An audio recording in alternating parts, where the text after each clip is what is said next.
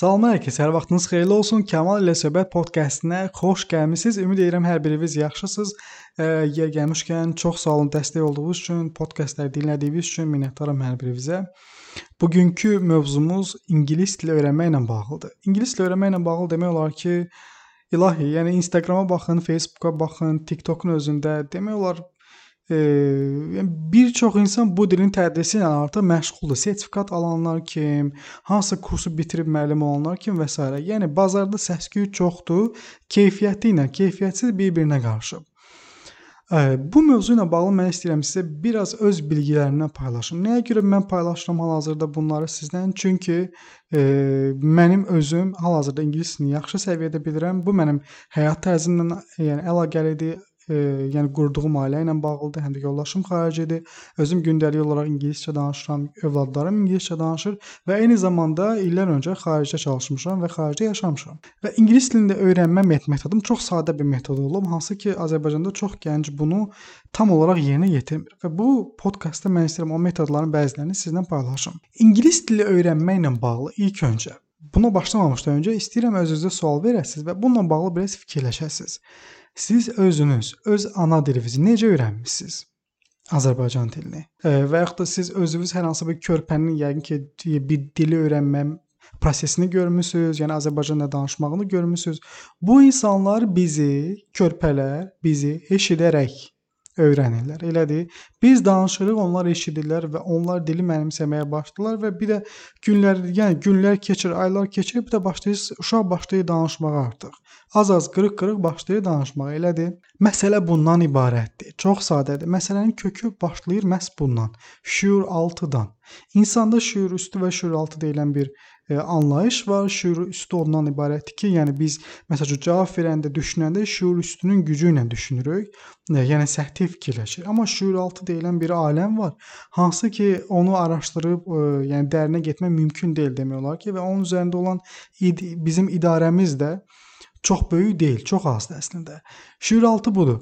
Baxın, Mən məsəl üçün də sizə deyəcəm ki, ingilis dilini öyrənmək üçün filmlərə baxın. Bəzi insanlara sual verirlər ki, Kamal bəy, bəs biz sıfırdan başlayırıq və yaxud da bizim fundamental, yəni bilgilərimiz azdır ingilis dilinə bağlı. Biz filmlərə baxsaq, bunun nə köməyi olacaq? Axı biz anlamırıq. Sizin bunu anlamağınız başlanğıcda onsuz da şərt deyil. Bir işi biz o vaxt yaxşı görürük ki, o işə qarşı bizim simpatiyamız yaranmağa başlayır bir müddətdən sonra. Elədir.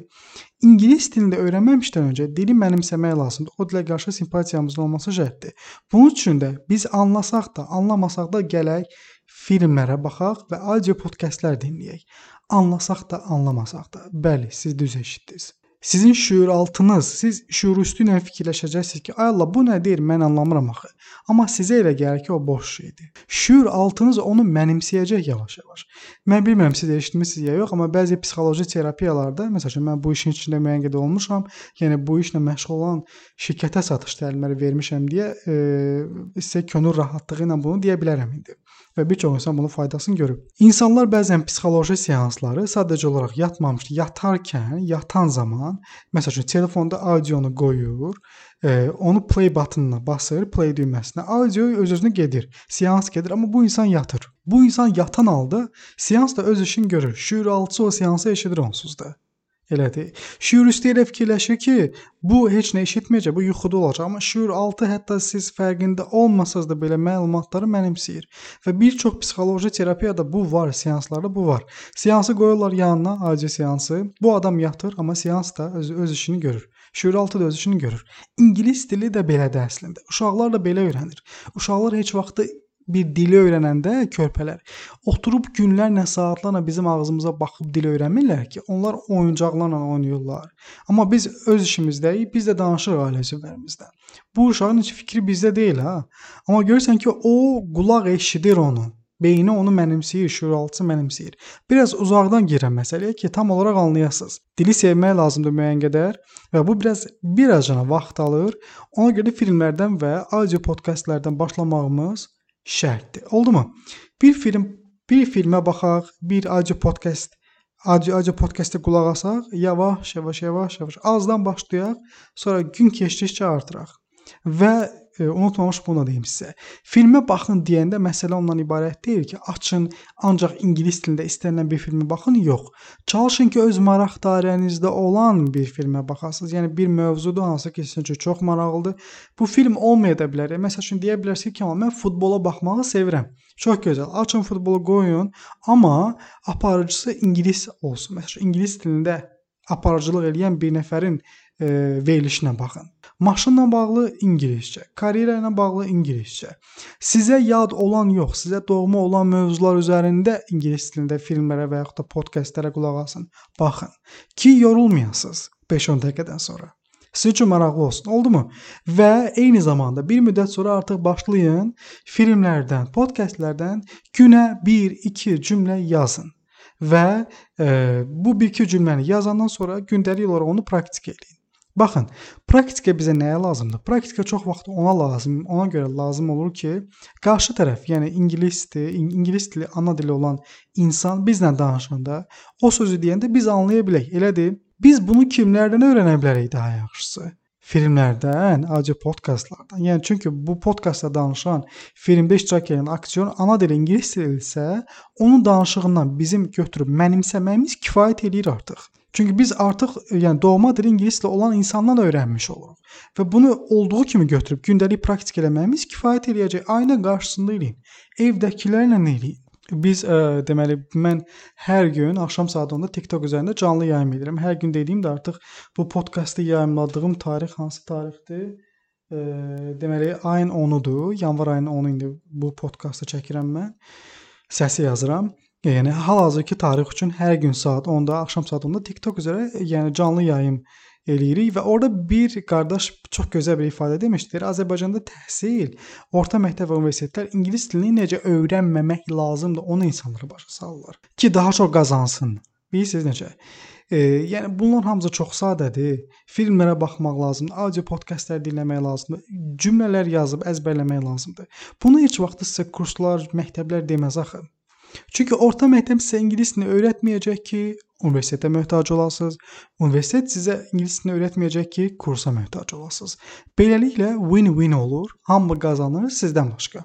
Siz də gedirsiniz kursa bir 3 ay, 4 ay, aya 130 manat, 140 manat xərcləyirsiniz. Ortada heç nə yoxdur. Qazanan olur kurs, kursun arendaya götürdüyü bina yiyəsi. Elədir? Məsələ məhz budur. Sadəcə olaraq bizə lazımdır. Bizə lazımdır nə? İradə, əzmkarlıq və səbr. Tələsmək lazım deyil dostlar. Azdan başlamaq lazımdır, günə fokuslanmaq lazımdır. Bu gün mən bunu eləyəcəm deyirsiniz və bu günə fokuslanıb o işi tamamlayırsınız. Hər gününüzə fokuslanın. Yaxşı? Və və və və sonuncu məsələ nədir? Sonuncu məsələ də ondan ibarətdir ki, çalışın ki, sosial media üzərində xariciləri axtarıb tapasınız. Facebook ola bilər, Twitter ola bilər, LinkedIn ola bilər. Ağlınız Azərbaycanda olan əksər insana getməsin. Biz burada ingiliscə danışmaq, ingiliscə danışmaqdan çəkinirik çünki bizi əllə salacaqlar deyə qorxuruq. Doğrudan da belədir. Mən də bunu yaşamışam. Hamı belə deyil əlbəttə ki, amma əksəriyyət belədir. Amma xaric belə deyil. Xaricdə yaşayan bir insan kimi deyə bilərəm ki, bir Azərbaycanlı olaraq xaricə birinci birinci gedəndə ingilis dilim o qədər də yaxşı deyildi və külli səhvlər eləyirdim. Amma insanlar bunu dərhal düzəltməyə çalışmırdılar və yaxud da mənə gülmürdülər. Olduğu kimi qəbul edirdilər və mənə normal cavablar verirdilər və mən özüm artıq anlayırdım ki, mənim səhvim hardadır. Xariciləri tapın sosial media üzərində və onlarla danışmağa başlayın. Bunun da sizə çox böyük faydası olacaq. E, yəni belə, ümid edirəm ki, müəyyən qədər podkast sizin üçün faydalı oldu. İngilis dilini öyrənmək əslində çox sadədir. Deməli, birinci başlayırıq dilin mənimsənilməsindən və dilə qarşı simpatiya yaranmasından, hansı ki, başlayacağıq filmlərə baxmağa və audio podkastlar dinləməyə, hətta anlamasaq da belə. Sonra başlayacağıq ikinci mərhələ olaraq e, filmlərdən, audio podkastlardan bir neçə cümlə yazacağıq. Günə 2 və ya 3 cümlə öyrənəcəyik. Onu əzbərləyəcəyik. Elədir. Onsuz da ya söz əzbərləmiş, ya da cümlə əzbərləmiş. Əzbərləyəcək isə cümlə əzbərləyə, çünki söz əzbərləməyin bir xeyri olmayacaq. Yəqin siz də məndən razısınız. Bəlkə də siz də həmin insanlardan birisiniz, çünki mən də onun əziyyətini çəkmişəm. 4000, 5000 söz bazamız olur, amma iki kəlmə ucuca qoyub deyə bilmirik. Cümləyə qura bilmirik. Bu ciddi bir problemdir. Ona görə də cümlə əzbərləmək lazımdır.